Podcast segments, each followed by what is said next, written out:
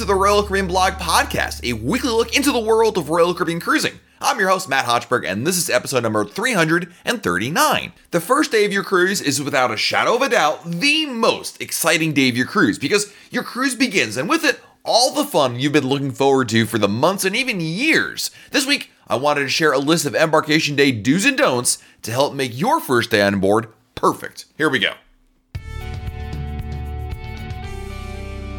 The first day of your cruise, better known as embarkation day, is when your vacation begins. I think that's pretty obvious, but it's also a point of which you've got a lot to do, a lot to see, a lot to explore, and it can be a little overwhelming, especially if you're new to cruising, new to Royal Caribbean, or simply want to make sure you're not missing out on something. I think the idea of FOMO, fear of missing out, is really something I get a lot of questions about when it comes to embarkation day specifically. It's your first day on board, it's your first exposure to the ship, and in a lot of cases, this may be your first time on this particular ship or class of ships, and there's a little bit of an adjustment period. And even when I go on a cruise, uh, on my first day, regardless of the ship or the class or anything like that, there's always that adjustment period in the beginning in which I feel like you have a lot that you've got to kind of cover. And embarkation day is when a lot of people do that. I feel like if you're going to do your cruise errands, all those things that you meant to do once you get on board the ship, they usually get taken care of on the first day. But with that, you've also got to balance having a good time, right? You're not just there to make appointments and book reservations, you're there to enjoy yourself and have a great time. And before we really get into the weeds of this episode about what you should or shouldn't do on embarkation day, I really think it's important to always remember something about a cruise, and that is it's you're on vacation. And there is absolutely positively nothing wrong with getting on board the ship, heading right to the pool deck, ordering a drink and just sitting down and just not doing anything. So you'll have a great vacation, right? These tips are about enhancing your vacations, making it better. So please don't assume that if you don't check off every single checkbox here or or you miss one, it's going to be like a disaster. Far from it. These are ways to kind of enhance, improve, make your first day better so you can get off to the right step. And we're going to talk about what happens really when you get on board the ship, right? I'm going to ignore a lot of the stuff that's happening on shore and the check in process. We've done other episodes about that as well, but I wanted to really focus on getting on board the ship. And the right frame of mind is always an important thing, right there. So once you get on board the ship, I think exploring is a major component to a great start to your first day. Again, you want to get your bearings. This is a really important thing. With Royal Caribbean ships getting larger and larger and larger, and there's more uh, options and amenities, I think it really behooves you to walk around the ship and get an eye for it. Even if you watch every single YouTube walk around video, I think there's still value in being able to walk around on your own because YouTube videos aren't great, but I don't think it really resonates in the same way as actually walking a path and seeing things. And this can be very much the case if you did a, a video uh, on YouTube of, you know, watching somebody drive through the streets of New York City. It doesn't mean you're a local by being able to do that. It's all about experience and you personally experiencing it. So walking around the ship, seeing where all the bars are, seeing where all the restaurants are, where all the public venues are, I think it's a really good idea in order to uh, really acclimate yourself to the ship, especially if you're getting there earlier in the day, which is something I always recommend doing anyway, right? If you're getting there around, you know, 10, 30, 11, somewhere around between 10 and noontime, let's say. Um, you know, in a lot of cases, there's not a whole lot of this open. Um, and, and so maybe you have this opportunity. It's a great time to explore the ship. So take advantage of that. The other tip I want to share when you're exploring the ship is because remember, everyone's coming in on the ship on a lower deck. Usually the embarkation deck is deck four, deck five, depending on the ship. So what does that mean? That means everybody's getting on the ship and competing for an elevator in the lower decks. So what you want to do when you get on board the ship is go up to a higher deck. Usually the pool deck is a good place to start. And then start walking around there and start going down. Because of course, relying on stairs to walk around the ship is a heck of a lot easier than trying to go upstairs, especially if you've got luggage with you or some carry on items. So, definitely a good idea when it comes to that. Um, something else I always like to do, of course, my favorite first thing to do on when I get on board the ship is go to the Windjammer, go to the buffet, and have a, a lunch to start off my day. You know, it is is family tradition. Every cruise, almost every cruise we've been on, we have gone to the Windjammer for our embarkation day lunch. I mean, look, let's be honest. You're going to get on the ship around 11 ish in the morning, right? If you get there early enough. And, you know, that's an opportunity to eat. And if you are getting there that early, what's nice about going to the Windjammer first is you get to beat the crowds there because as you get later, probably about 11:30 till about 1:30, 2 o'clock, it will get very crowded in the Windjammer, and seating can be at a at a at a premium, quite frankly, uh, with a lot of people trying to do the same thing. So if you're getting there early, go to the buffet early to take advantage of the lower lines. I mean, usually I'm in and out of there pretty quickly. especially uh, when I first get on the ship and when the boarding procedure begins. So do that. That's a really good idea. After you've eaten and as you're exploring, Embarkation Day really is the best time to take advantage of making reservations. If you have a specially dining package, you want to do that on Embarkation Day. No, you don't need to go crazy and make a reservation for every single night. I usually do, if especially if I can figure it out or have an, an idea. In my opinion, having a reservation is better than no reservation. However, you shouldn't feel a ton of pressure that if you have the unlimited dining package or a five night dining package, you need to book everything right away it's going to be okay. There's usually spots available. What tends to happen is times will sell out for more popular times, like eh, between six and I would say seven, seven thirty or so. So it, again, don't take that as a uh, you know you have to book something. But if you know it, certainly there's no reason not to make reservations, and you can make reservations for specialty dining at any specialty restaurants. If you go to Chops Grill and they uh, can obviously take your Chops Grill reservations there. They can also make reservations for other specialty restaurants on board. That being said, when I walk on board a Royal Caribbean ship these days, there is almost always a couple of crew members walking around the Royal Promenade or the Centrum or where have you, offering the option to book dining packages. But these same people can take your reservations. Even if you already have a dining package that you booked online, which is great, what you should do anyway, uh, be sure to, you know, ask them, hey, by the way, I already bought a dining package, but can you take my reservations for me? Usually they do a pretty good job of, of taking care of that, no issues there. And the best part is they can jot it down quickly and then go back to their computer later on and enter it in for you. Meanwhile, you're not wasting time, obviously, going around. So the bottom line is A, don't feel like you need to go to every single restaurant to make a reservation. But if you know at least a couple, or if not all of them, of the reservations you want to make, uh, definitely do that on embarkation day. It's a really good time. Also, going to the spa on embarkation day uh, for two reasons. Number one, to make your reservations, just like dining, right? If you want to get a spot in your time, it's a good opportunity to do so if you did not pre book it. But also, one of the best times to get the best deals at the spa, in my experience, has been embarkation day. Usually, and I, this is a generalization, usually the first day of your cruise, the Vitality Spa will offer a flat fee off of spa treatments on embarkation day. Why? Because no one wants to do a spa treatment on the first day of their cruise. They're busy. They're exploring. They're sleeping. They're they're in the pool. They're going to dinner. You got muster drill. There is very little time, especially before muster drill. And in our experience, we usually have the most lucrative discounts on that first day on board the ship. Now, of course, that means if you're going to the spa for an hour, hey, which is fantastic, but you're missing out on some of these other things we're going to be talking about here in my opinion, I don't think it really matters, quite frankly. And in fact, my wife and I will use a divide and conquer mentality. And my wife loves going to the spa, uh, and I love obviously providing that for her. So I'll send her over there. Meanwhile, I'll go down to you know one of the restaurants and make reservations or do some of the other things on there. So that's a really good idea. Go to the spa, take the tour. By the way, the tour of the spa totally free, and it's a very low sales pressure. They're not like hey, you know, they're like making you book a reservation by any means. At the end of it, they'll say, can we book anything for you? And if the answer is no, totally cool. But even if you're not booking a spa treatment, I think taking a tour of the spa on the first day is a nice thing to do. They have ample staff to provide it for you. It's neat to see the different venues. I think, especially if you've never seen a cruise ship spa, it's pretty impressive the venues they have and what it looks like. Heck, it just smells nice. So go in there. It's a nice thing to do on embarkation day. The other thing you also want to check out is Adventure Ocean. Almost always, Adventure Ocean opens at one o'clock.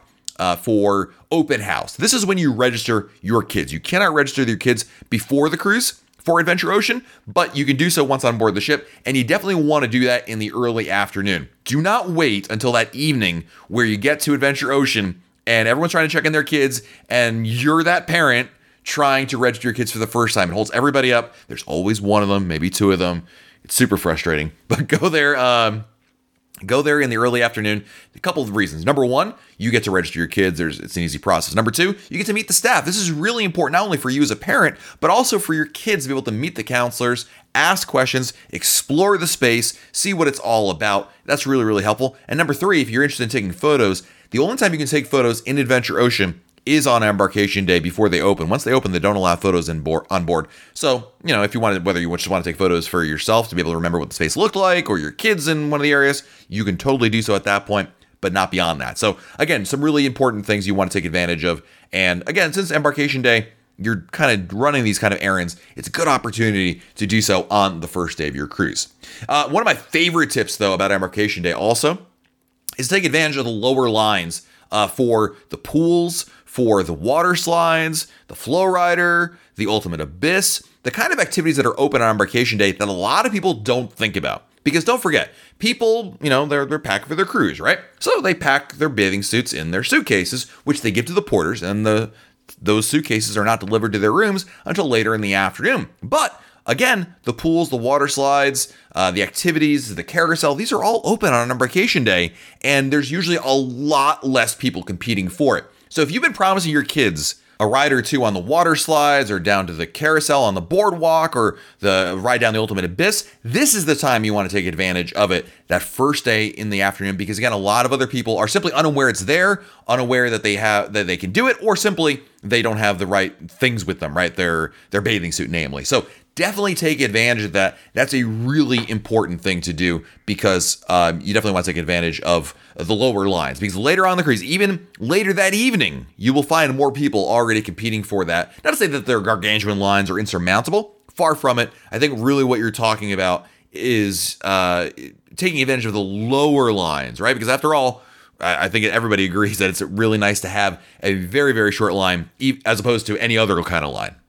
The next thing I want to talk about is the main dining room. If you're eating traditional dining, whether it's early or late, you really want to take an opportunity to go to the dining room for a couple of reasons. Number one, check your table assignment. On the bottom of your SeaPass card, you will see the deck you are the dining room deck you're on, as well as the table number. Go, you can walk into the dining room and simply see where your table assignment is. Make sure it's in a location you're okay with. Also, make sure that you know the the size of the table is acceptable if you're there with a part if you, it's just you and your spouse or your family of four and the table is for eight or ten well if you don't if you're not planning on sitting with other people on this cruise perhaps they're clearly assigned to you to one so you can ask to have a change made or just verify that the location's okay or really anything else in between but if you want a specific dining location or a table set, like you don't want to eat with other people, or you you want to be able to eat with your friends or family, and clearly the amount of seats that are at your table are not uh, cannot accommodate those amount of people, you want to speak with the maitre d. Usually in the afternoon, as early as one o'clock, maybe a little later, the maitre d is available for dining room changes. This is your opportunity to change your table, make a request for a table change, or as well, change from one dining to another. If you're an early dining and want to go to late dining, or vice versa, you can make that request then. If you want to switch to my time dining or go from my time dining to traditional dining, this is when you can also make your request. Also, if you've made dining requests before the cruise, maybe you have a allergy or special request, you it's a really good idea to verify that. Regardless if it's life-threatening or not, you just want to make sure they have it on file, they're aware of it, and they're ready to accommodate you. Again, go in the dining room, you can usually take care of all of these things. Um, there may be a line there, but it usually moves pretty quickly, and you'll be good to go. Now, in terms of your stateroom, staterooms usually open around 1 or 1.30 p.m., and that's when the first opportunity you have to get in there. Some people will tell you, I've read about people, they'll, they'll sanitize like their rooms, like they'll spray things down with like Lysol and stuff like that. I've never done that. I think that's silly, quite frankly. But when you get on board, you want to inspect your room, make sure things work, flush the toilet, turn the TV on, make sure the functionality that you're paying for is there because on the first day on embarkation day while your ship is still in port they have extra maintenance workers available to be able to take care of these things not to say they can't fix it once you're out to sea but it'll be done faster so do that uh, the next thing i always do is put my valuables in the safe so once i get on board I take my wallet out, out of my pants my keys uh, things i don't really need anymore cash i have brought on board passports. I put that in the safe so that way I'm not carrying it with me. It's not in a bag anymore. It's all in one place. I know exactly where it is. That's a really important thing to do uh, once you get all that done. And usually, if you've done most, if not all, things I've talked about up to this point, you'll probably have a couple hours to kind of just chill before muster drill. Of course, muster drill is the safety drill you'll have to attend. Everybody has to go to. Yes, even if you've done it before, it doesn't matter. You still have to go to it.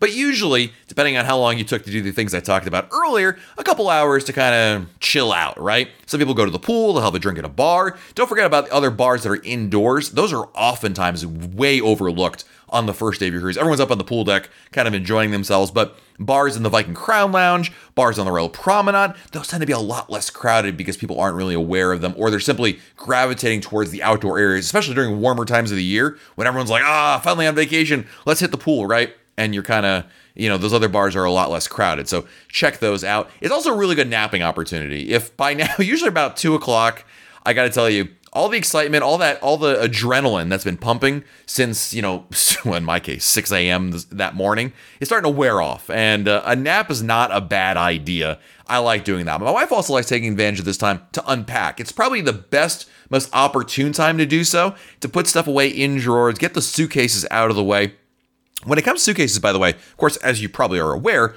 Royal Caribbean will deliver your, your luggage to your room. However, if you don't see your luggage next to your room by, I would say, one o'clock or so, usually they're starting to make those deliveries. But here's how Royal Caribbean makes the deliveries they'll bring the luggage up from a service elevator to one central location on the deck, and then crew members will then go to that location, grab a couple bags, and then deliver them to the room. But that being said, in a lot of cases, there's only so many bags they can handle, obviously, at one time to deliver. So there's usually a backlog of bags at this central location you should absolutely feel free to walk by and pick out your own bag. I mean, you don't have to, it will eventually get to you. But if you're in a rush to unpack or you simply just want to get it done with already, hey, not a bad idea to take a look for your bags and maybe take a quick walk around your deck anyway and check that out. And the last thing you should absolutely do on embarkation day is put your phone into airplane mode or turn it off completely if that's your preference. You know, what I'm talking about is you don't have to do it right when you get on board the ship, it's a bit much, but before muster drill or right after muster drill, be sure to put your phone into airplane mode to avoid racking up roaming charges. If you leave your phone on, as is, right, when you walk on the ship, your phone can connect to Royal Caribbean's cell tower on the ship. And that is roaming for, I, not say pretty much, I every single cell phone carrier I'm aware of considers it roaming. And if your phone tries to, I'm not even talking about phone calls, if it tries to use the data on board, to update apps or check for emails, which it does behind the scenes without your knowledge, because that's how phones work, it can rack up giant bills. There's always, you'll see on Facebook, somebody who posts like, oh my God, went on a cruise, didn't turn my phone off, and, you know, now we owe like Verizon like $5,000 in roaming charges. And I'm not exaggerating when I'm saying this. This is really, this happens all the time. So make your last phone calls, texts, and post to social media, and then put your phone into airplane mode Again, I would say at the latest, right after a muster drill. That's a really good time to use. I do usually do it during muster drill because you're standing around anyway doing nothing. But do it at that point. Uh, of course, you can always keep your Wi-Fi on to connect to Voom and use that. That's totally cool. But put your phone into airplane mode. That's a really important money saving tip because you don't want to be that guy or gal who has the monster bill at the end of the cruise because they forgot to do so. So put that in place. In fact, something you could do even right now as you're listening to this podcast, unless you're driving, don't do that right now, but something you can do at home is turn off data roaming. Uh, this is a way to also prevent, just in case you forget later on on the cruise, you're excited, it's your first day of your cruise, right? But turning off data roaming will prevent your cell phone from using its data, which is the most costly thing to do while roaming on another network. And that's a good backup tool. I have that as an option on my phone, and it'll prevent it from occurring. Now, there is one caveat to this. You'll have to remember this later on, probably months or years down the line, is that if you go to another country which your cell phone carrier supports, like Mexico, like my carrier supports being able to use my data in Mexico, if you have data roaming off and you go to Mexico, well, none of the data will work until you turn that back on. That's a problem that's easily solvable, and you'll have to remember that for later on. But in terms of preventing that monster bill from onboard the ship, data roaming off, and then most importantly, put your phone into airplane mode. That way you can avoid the bill. So there you go. Some really basic uh, do's and don'ts for the first day of your Royal Caribbean cruise. Hopefully you found it helpful, and hopefully your next first day on your cruise will not only be super awesome because you're on a cruise ship, but it's going to be super great because you're already off to a great start with these tips. All right, time to answer your listener emails. This is the part of the podcast episode in which I dive into the Royal Caribbean blog podcast email inbox and answer the emails you've sent me. You can always send me your emails by sending it to matt at royalcaribbeanblog.com, matt, M-A-T-T, at royalcaribbeanblog.com. Let's start off with an email from Shelly from Nebraska. Right, my husband and I and four kids, ages 10 to 17, love cruising on Royal Caribbean, and we've learned a lot from your podcast. Look forward to them weekly. In May, we'll be sailing on Freedom of the Seas out of San Juan. First time on a Freedom class ship. Have been on Oasis of the Seas or Norwegian ship and two Disney cruises. We're staying on the ship in St. Lucia and snorkeling in Barbados. I'm wondering what is a good excursion in Antigua? Also, we are interested in an excursion to Magens Bay in St. Thomas. Would you recommend going through Royal Caribbean that's offered through the cruise line or a third party? We've used third parties in the past, usually because we have smaller groups when snorkeling. Any suggestions for St. Kitts? Haven't decided what we'll do if we'll stay on the ship since our kids' uh, cruising days are limited for this itinerary. Well, Shelly, thanks for the email. So uh, let's start with your, your questions here. Uh, what to do in Antigua? Antigua is a great beach day. My favorite, one of my favorite, not one of my, my favorite beach in Antigua is a place called Valley Church Beach. You just take a taxi there, walk off the ship, find a taxi, say you want to go to Valley Church Beach. It's a great spot. Really loved it when I went there. Uh, highly recommend it. For Magens Bay in St. Thomas, I definitely recommend using a Royal Caribbean excursion for one reason. And I usually I wouldn't have cared about this, but the last time I went to St. Thomas, uh, Shelly, I ran into a major problem. The taxi situation in St. Thomas is deplorable. There is for lack of a better word, the taxi mafia. They don't have taxis like cars like you hop into. There are these uh, safari trucks, which are basically pickup trucks that have been converted into well, short buses, if you ask me. Anyway, long story short, it's a real pain in the butt because the when you tell them, "Oh, I'd like to go to Magens Bay," they'll say, "Okay, go right over here," and you get on this bus, and you gotta wait for other people. Stinks. So what you should do instead is book it through Royal Caribbean. Yes, it's still a bus. You're not getting around that problem, but it's a lot easier man- to manage. There's a lot that you're still dealing with the middleman, but I just hate supporting this kind of a structure that that the locals use. I don't know why St. Thomas does this. Anyway, this is a my own personal axe to grind. But I think in the grand scheme of making things simple, I think you should use Royal Caribbean's excursion. It's just going to make it again simple. So there you go. Uh, and lastly, for St. Kitts, uh, I would probably stay on board the ship. Yeah, I mean it's another beach day really. So if you're doing Magens Bay, you're doing a beach day in Antigua. St. Kitts is a good one to maybe stay on board the ship and explore on board and again maximize that time on board ship because you are going on a phenomenal ship. Freedom of the Seas getting a number of big upgrades here uh, in just a couple of weeks. So definitely makes sense.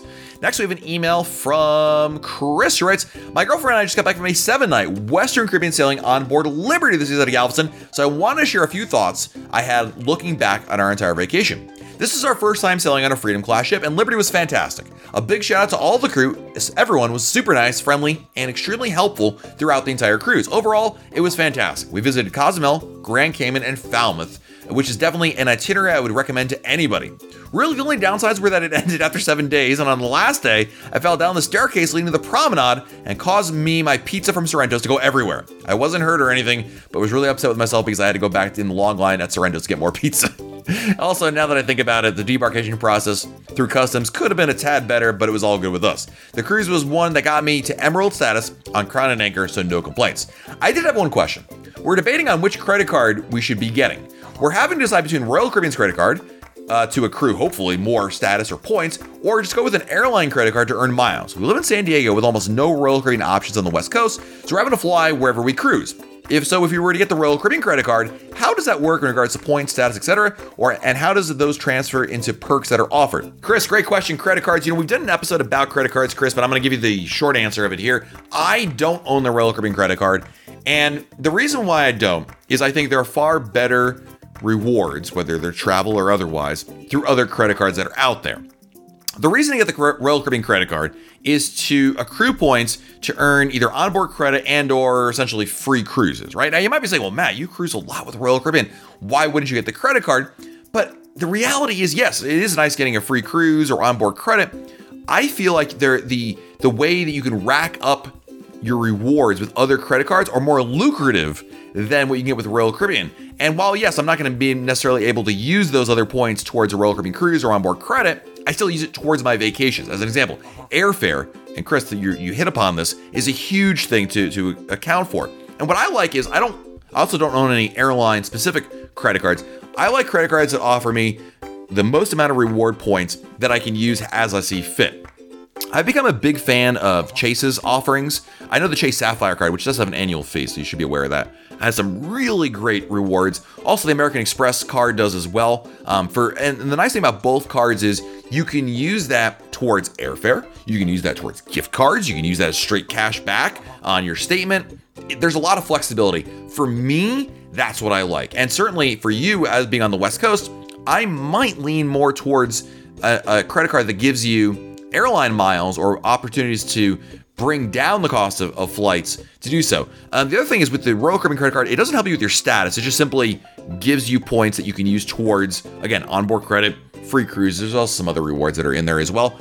But again, it's not even that. I just think that other credit cards give you rewards at a better rate or with more lucrative rewards and more flexibility than just what Royal Caribbean offers you. So I, I know it seems weird I'm not talking people into getting the Royal Caribbean credit card, I just, in my experience and my personal, the way I travel, the way I spend, the way I earn rewards, I prefer other cards out there. Not to say that the Royal Caribbean credit card is bad. I know a lot of people actually do enjoy that quite a bit, um, but I'm just trying to give you the the whole scope there. But if your goal is say, man, I just want I just want to earn onboard credit, free cruises. That's my that's my goal here. Hey, this, that, that's really the best card for that, not the be- the only card for that, and that's why it's really nice about it. So yeah, I think that's a that's a great idea right there.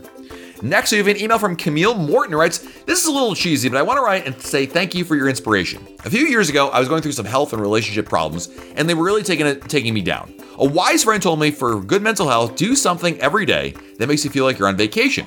That's when I started listening to your podcast as I was planning a family cruise. I couldn't get enough of it. It was my daily momentary escape from my problems. I knew I loved traveling, but I had no idea how much I would love cruising as I learned more through you in the planning process. Long story short, I've now opened my own travel agency with a specialty in cruising.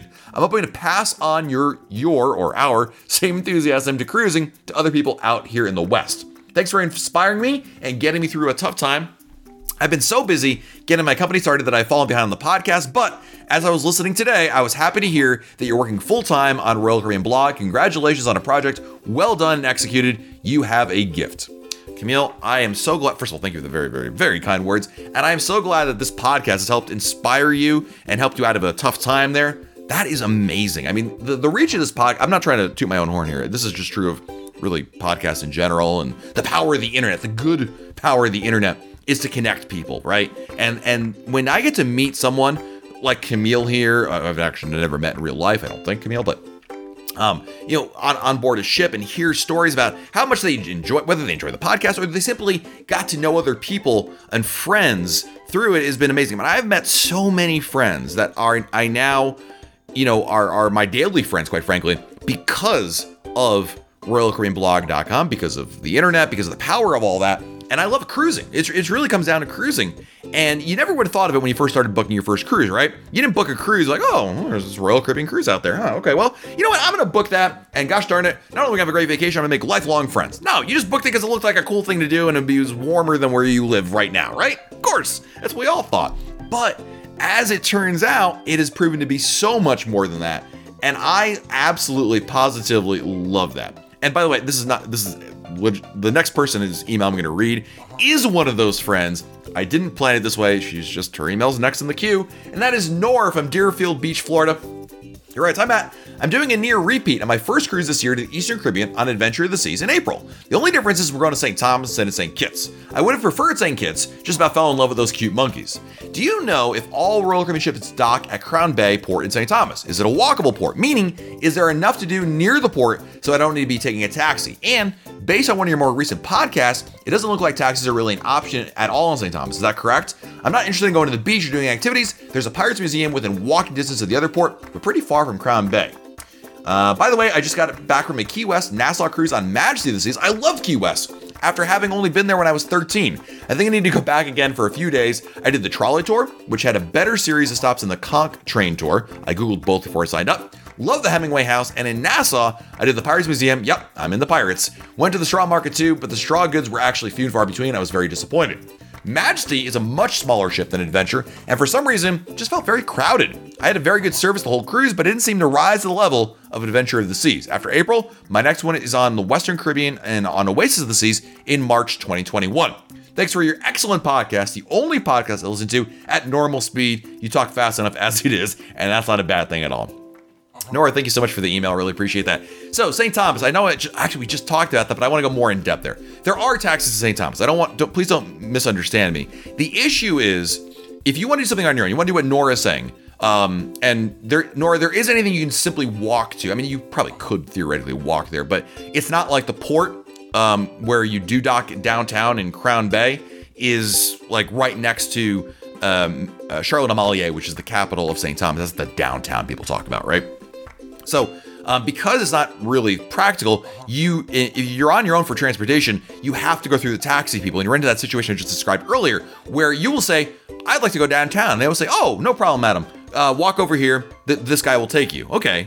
But unlike a normal taxi where the guy takes you, he's okay, let's go. He say, sit over here. We're gonna get a couple more people and then we'll go. Well, 20 minutes later, maybe, maybe it's five, maybe it's 10, maybe it's 20, who knows?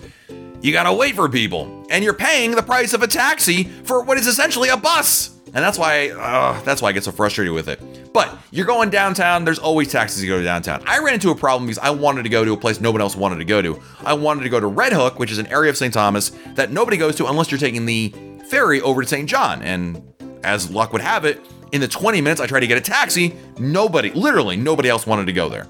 So, because of this system here, I two things were going to happen. Either one, I was going to wait or sit around for somebody to take pity on me or someone else to come around from the ship who wants to go there. Or two, they were going to take me somewhere else first and then on the way back drop me off there. You know, thanks, but no thanks. Uh, but for going downtown, you want to, there's always people who want to go there, Nora. You shouldn't worry about that. I would say that you'd be totally fine just simply walking off the ship, asking to go downtown. You'll go on one of these stupid buses and they'll take you down there. It's awful. It's dumb that they make you do this because again, they call it a taxi. It's not a taxi, but that's a fight for a different day. But for your purposes, Nora, what you're doing, yes, you all Royal Caribbean ships dock in Crown Bay. It's not walkable from the port. You should probably take a taxi. It's a pretty short ride there, and you're good to go. So hopefully that answers your email there. And let's move on to our next email and that is from Calvin Eds, who writes Hi, Matt. I enjoy your podcast. All good information you give us on Royal Caribbean. You're clearly the guru and fountain of knowledge of all things Royal Caribbean. Thank you. My family's booked on Liberty of the Seas for our first Royal Caribbean cruise, November 15th, 2020, out of Galveston. We're definitely getting excited for it. I have a question for you about Royal Caribbean's procedure for booking specialty restaurants. I purchased a three night specialty restaurant package, and it seems convoluted the way Royal Caribbean requires you to wait till you board the ship to actually reserve the particular restaurant we want. And after the first one, which I booked at 6:30 p.m., my question is why the wait? I previously cruised with Norwegian and they allowed you to reserve as part of the booking process the restaurant, time, and date. To me, it makes sense Royal Caribbean would want to know how many people will be in their restaurant so they can closely manage their inventory. Can you address this issue the next time you do a blog on Royal Caribbean dining? Because I'm not sure I'm not the only one confused by this. By the way, next time I'm able to catch one of your blogs live, you're getting a nice big fat super chat. Wow, Calvin, thank you very much, my friend. Um, Calvin's referring to our YouTube Mondays we do on mo- every Monday about 8 p.m. Eastern Time. I'm live on YouTube talking Royal Caribbean. So if you haven't subscribed to our channel yet, you can do so. Just search for Royal Caribbean blog on YouTube. You'll find me over there. And uh, yeah, it's a lot of fun. So anyway, let's go back to your eh, your question. The reason is Calvin, in, in I can't speak for Norwegian, but for Royal Caribbean, their dining packages are a means of which to help uh, ensure there are enough people eating at the restaurant. So what you have to go back in time in order to understand why. You have to go back to when specialty restaurants were first a thing in Royal Caribbean and there were no dining packages. So if you have no dining packages, people book a restaurant, right? You say, oh, I want to book Chops Grill. So you book, all right, uh, day two, and you book six o'clock and for table of two. Okay, you're good to go, right? The problem was Royal Caribbean was finding was that there was a lot of ebbs and flows, a lot of peaks and valleys in demand. And there were some nights where really there was nobody there. I mean, especially night one. You really don't find people on night one, especially restaurants. And so that's a lot of lost revenue there. So Royal Caribbean said, okay, here's what we're gonna do. We're gonna give you a dining package, which will cost you, Calvin, half off, right? It's, it's essentially somewhere in the ballpark about half the price, maybe a third of the price, something like that, of what you would pay if you paid the cover charge. That's a great deal. It is no question. Dining packages are a fantastic value. The trade off is, Calvin, you can't book a reservation because you're not paying full price. Because you're not paying full price, we're going to wait until you get on board the ship, and then you can fill out the other spots that are available. That's the trade off right there. And that's why they do it that way. Now, in my experience, it works totally fine. Um, yes, it's kind of annoying you got to wait, but really, I've, I think every single cruise, if you do it on day one, which is something we talked about earlier in this episode, if you make your reservation on first day, you I, I think you'd be very hard pressed to not be able to get a specific day or time. As long as you're a little flexible like if you're saying i want to book at 6.30 p.m maybe you have to have dinner at 7 or, or, or 5.30 i don't think it's or move it to a different day right? Anyway all that being said on the last president's cruise which was uh, in november uh, royal caribbean ceo michael Bayley said they or actually he didn't say this some one of his uh, someone in the dining group mentioned that they are working on an upgrade to the i believe the app that will allow you to do exactly as you're describing, Calvin. Book a dining package and then make reservations. Because at the end of the day, it is a point of frustration for guests, regardless of what the rationale is. But that's something coming down the pipeline. In the meantime, though, Calvin, again, if you don't want to do that, forget the dining package and book the, the restaurants on your own. Of course, you'll pay a lot more for it, but you will have that flexibility to purchase or reserve, I should say, the exact day and time you want. Obviously, I don't think you want to do that. I don't want to do that. That's why I love dining packages. And in my experience, it's really not a big deal in the sense that you'll still be able to get times you want, but paying significantly less. If you're doing, I would say, more than one specialty restaurant on a Royal Caribbean ship, you should be booking a dining package. You're just wasting money otherwise. And yeah, Calvin's absolutely right. You're to have to wait until you get on board the ship to make the reservation, but it's totally worth it, in my opinion. The trade off is well worth it. It's the amount of money you'll save is, is tremendous. So there you go. Next, we have an email from Jason writes, I'm going on my very first cruise this coming March on Harmony of the Seas with my wife and our daughter who just turned one. We're planning on bringing our car seat with us as we'll be t- driving around for a few days in Port Canaveral before embarkation. I'm wondering if you have any tips on bringing a car seat on board a cruise. Can we check it with other luggage or is it best to carry it on the ship? Uh, Jason, you can absolutely carry it on. I would recommend getting one of those bags. We have one. Um, I'm sure we bought on Amazon. It's a car seat bag. Basically, it's a zipper bag. You throw the car seat in there, zip it up, and then you put the luggage tag on there. You're good to go. They'll deliver to your stateroom. It's pretty easy, and the bag will last you forever because we've taken it a lot of different places. And our last email today is from Patrick. Right? Here's a bit of an odd question for you. Do you know if folks who work inside the embarkation debarkation terminals are actually employees of Royal Caribbean, or do they work for another company that contracts their services to the cruise company? I know that some of the cruise terminals are shared between different cruise companies, and it would seem that the companies running the terminals would hire and pay the terminal staff, just change the uh, cruise companies for those services. Do you have any insight regarding this? Patrick, you are correct. They are not employees of Royal Caribbean. In almost every terminal I've cruised out of, they work for a company called Intercruises Shoreside and Port Services. These are not to generalize or stereotype, but they're typically they always look like retired folks who are working behind the desk and escorting you around. They wear those bright blue shirts that are, and they have on their name tag their name along with the Intercruises logo. This is exactly as you describe it a a company whose job it is to, to staff the cruise terminal because the cruise terminal staff do not work for Royal Caribbean. The exception, of course, are somebody who has a Royal Caribbean pin on, photographers who are taking your photos, some of the uh, maybe the person drink, selling drink packages. Okay, those are people who work for Royal Caribbean. Um, in addition to that, in terminals that Royal Caribbean owns, like Terminal 1 in Port Canaveral, uh, Terminal A in Miami, you may see more Royal Caribbean staff there, but it's pretty clear that they are Royal Caribbean because you can see their name tag and it says so. But in general, the people who are checking you in, directing you to the check to where to sit through the security, they're not Royal Caribbean employees. They work for this third party, almost always intercruises. So there you go. It's it's, it's a fair question. Uh, something you'll you'll notice about it. Unfortunately, I think if there ever is an issue with the staff, whether they're rude to you or you don't agree with something they're doing, people assume they're Royal Caribbean employees, and it kind of creates an issue there. But uh, regardless, they the, there is that third com- third party company that staffs the terminals in most cases. So there you go. And thank you to everybody for checking out this episode of the Royal Caribbean Blog podcast. Uh, thanks for listening. This has been Matt, and we'll talk again real soon.